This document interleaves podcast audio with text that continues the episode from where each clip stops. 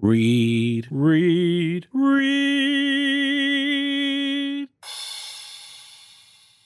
Hey, everybody. This is Brian Lopez, and welcome back to another episode of Spill the Page. Well, I have an exciting book to talk about today. Why am I a bit excited about it? Because it's one of my favorite genres, which is horror, thriller, suspense, whichever category you want to fit that into. Today, we'll be talking about Home Before Dark by Riley Sager. Do you like haunted houses? I do. Will I be able to go to one this Halloween? I highly doubt it this year. Do you like a good jump scare or ghosts or any of all the supernatural things happening? Yes, I do. Well, this book has all that and then some. So let's jump right into it. We're going to focus on the Holts, Ewan and Jess, and their daughter Maggie. Ewan and Jess stumbled into some her- inheritance money and decided to buy a house they were looking for. They finally stumbled upon Baneberry Hall. They asked the realtor why it's so cheap than, you know, below the asking price of the current value. Now, if some house is cheaper than what it actually looks like, you know something has to be up. Or that's with anything, basically, but especially a house. Why is it below the market value? Now, if this sounds kind of familiar, it probably is. The same scenario and everything. Ever hear about the Amityville Horror? Then you'd be right. They did find out the house has a dark history to it, of course.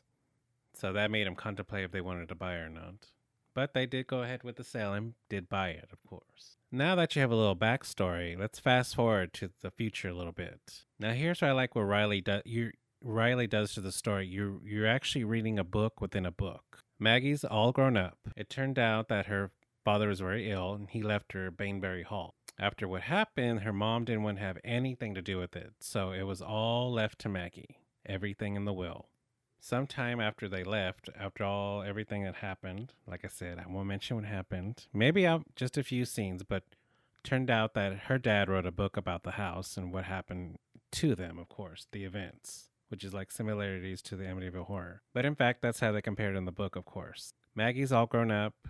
She decides to go with it, and you know, hey, she's go to see if she's going to renovate it or sell it or keep it. She has no recollection what happened to her as a little girl.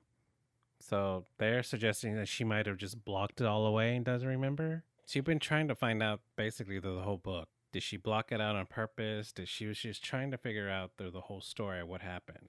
She remembers bits and pieces maybe, but not the whole thing. But of course, everybody in town. That book made that town famous, which some of them despise because, you know, they'd rather not be remembered for something like that. Of course, everybody like wants to blame her and she's probably like thinking, it's not my fault. She was a little girl. And I thought to myself, yeah, this for real. She calls her mom to tell her, you know, what happened. Of course, her mom already knew a long time ago. Her mom, again, didn't want to have anything to do with the house. So it's up to Maggie to decide what she wants to do. If it were me, I'd probably be bouncing up and down because I'd probably be going through every room and seeing what's there and all the antiqueness and the history behind it. She finally found she has to literally go back and find out the actual history of the house. And she doesn't remember she was a little girl because she was too young.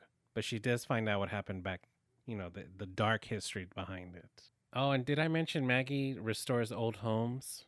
So that was right up her alley. We'll talk about a dark past. You got murder, deceit, betrayal, all of that all rolled up into one behind the house. And come to find out, she did find out that, that people were murdered in the house, the family that lived there before them. Of course, which happened centuries ago. But that's another thing here in you know, an actual when old homes like that have a dark history, it's always something that pops up. Always something that left behind, something I'm going to tell you this right now. I do believe in the supernatural, but that's just me. Not everybody believes in it, but I do. Yeah, I do think, you know, manifestations do like get- left behind. There is a place here in Texas, in Seguin, uh, called the Magnolia Hotel. It's supposed to be one of the most haunted places here in America one of those uh, ghost shows did go over there for a night and they did really interact with some things that were still there. If you ever have a chance to look it up, please do because it, it's, yeah, there's a dark history to there. That's another thing I enjoy reading books that have, you know, about places that have a history to it. It's just always so fascinating and interesting to me. Especially when you read something like another one be probably an asylum. Oh my gosh. I can only imagine what happens in some of those, especially the abandoned asylums those people go and you know, go start discovering and start feeling around in there. Well, you already know what's going to happen. They're bound to catch something on the camera, right? Sorry, I got off track. Let's, get back to Maggie. So Maggie decides to spend the night. Her mom calls her, you know, frantic. She's like, Are you sure you're going to spend the night? Are you sure you're going to be okay? And she's like, Yes, I'll be fine. She's real nonchalant about it because she doesn't believe in ghosts. That's how she, well, at first she thinks, right? Of course, you have the other townspeople that have been there for ages, and the groundskeeper, you know, they tell her about the history as well, you know, of everything, and especially about the town, what's going on as well. So that first night she spends there, you know, she just, why is it always something when you hear a noise? You know, you automatically get up, you know, to go see you, you, how can I explain this? Okay, I'll give you the movie perspective. When somebody in a movie hears a noise, why is it when they go downstairs, they never turn a light on. Why is that? Can you answer me that? Because I really don't know. But in this case, Maggie gets up. Now, in the main entrance, there's this big, oh, huge chandelier. Well, it's on full blast. She knows she turned it out before she went to bed, but it is bright as can be in full blast. Of course, she's talking to herself. She goes, I know I turned that off. Of course, she, you know, eventually turns it off. And she thinks nothing of it, right? See, this is the thing I like about this story. Riley puts Riley puts the dad's story, the book he wrote, coinciding with the current story what Maggie's going through. So basically we're getting two different scenes, two different stories at the same time. So from her dad's book we're getting the backstory while what seeing what Maggie's going through currently. So it makes sense it blends it all together, which makes uh, that's I was like I've never read a book within a book before like this but it kind of makes sense as you keep reading the story. Okay, this is what happened. This is what Maggie. So it makes sense. It's all um, fitting together as you're reading the whole book. Of course, Maggie kept.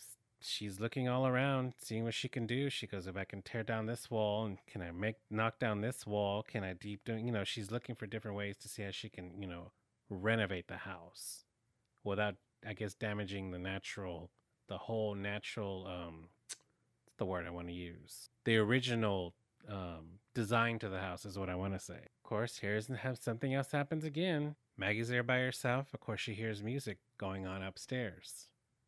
She hears music, so she walks upstairs. Was the uh, Victrola going on with the record on there by itself, playing?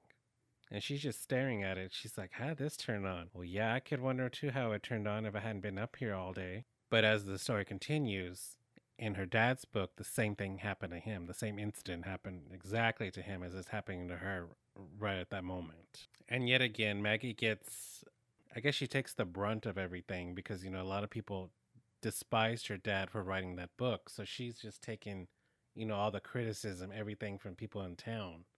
But of course, at the same time, they're curious as well. Of course, something else happened, you know, and she wasn't alone this time, but something else happened in the in the house. I won't tell you what it is because you have to read the book. But I will tell you this much she got more attention than what she actually wanted. Reporters outside the door, everybody wanted to interview her, question after question. Of course, that was the exact opposite of what she wanted to do. Or she, she like I said, she didn't want that much attention on her. Of course, like I said, that incident occurred and all of a sudden she's thrust into the headline. And in case you're wondering, yes, I did read it. Read this book late at night before I went to bed. Does the mind play tricks on you when you read this kind of story? Yes, it does. Because every noise you hear in the house, you gotta think otherwise because your mind's playing tricks. Of course, this is exactly what happened. There are more twists, suspense moments, just everything in this book that you're thinking of. It's it's there. I really enjoy this book.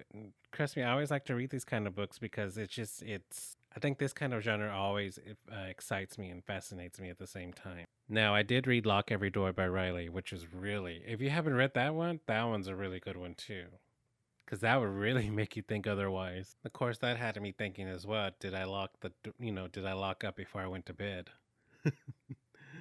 and Riley, if you listen to this, thank you I look forward to reading your other novels in the future because this one was really good. Okay, everybody, I please, please pick up this book because, like I said, I enjoyed it. I really enjoyed it because, especially, especially the ending. I did not see that coming. To learn more about Riley, please follow him on Twitter at Riley underscore Sager and on Instagram at Riley.Sager. And you can follow me on Twitter and Instagram at Spill the Page.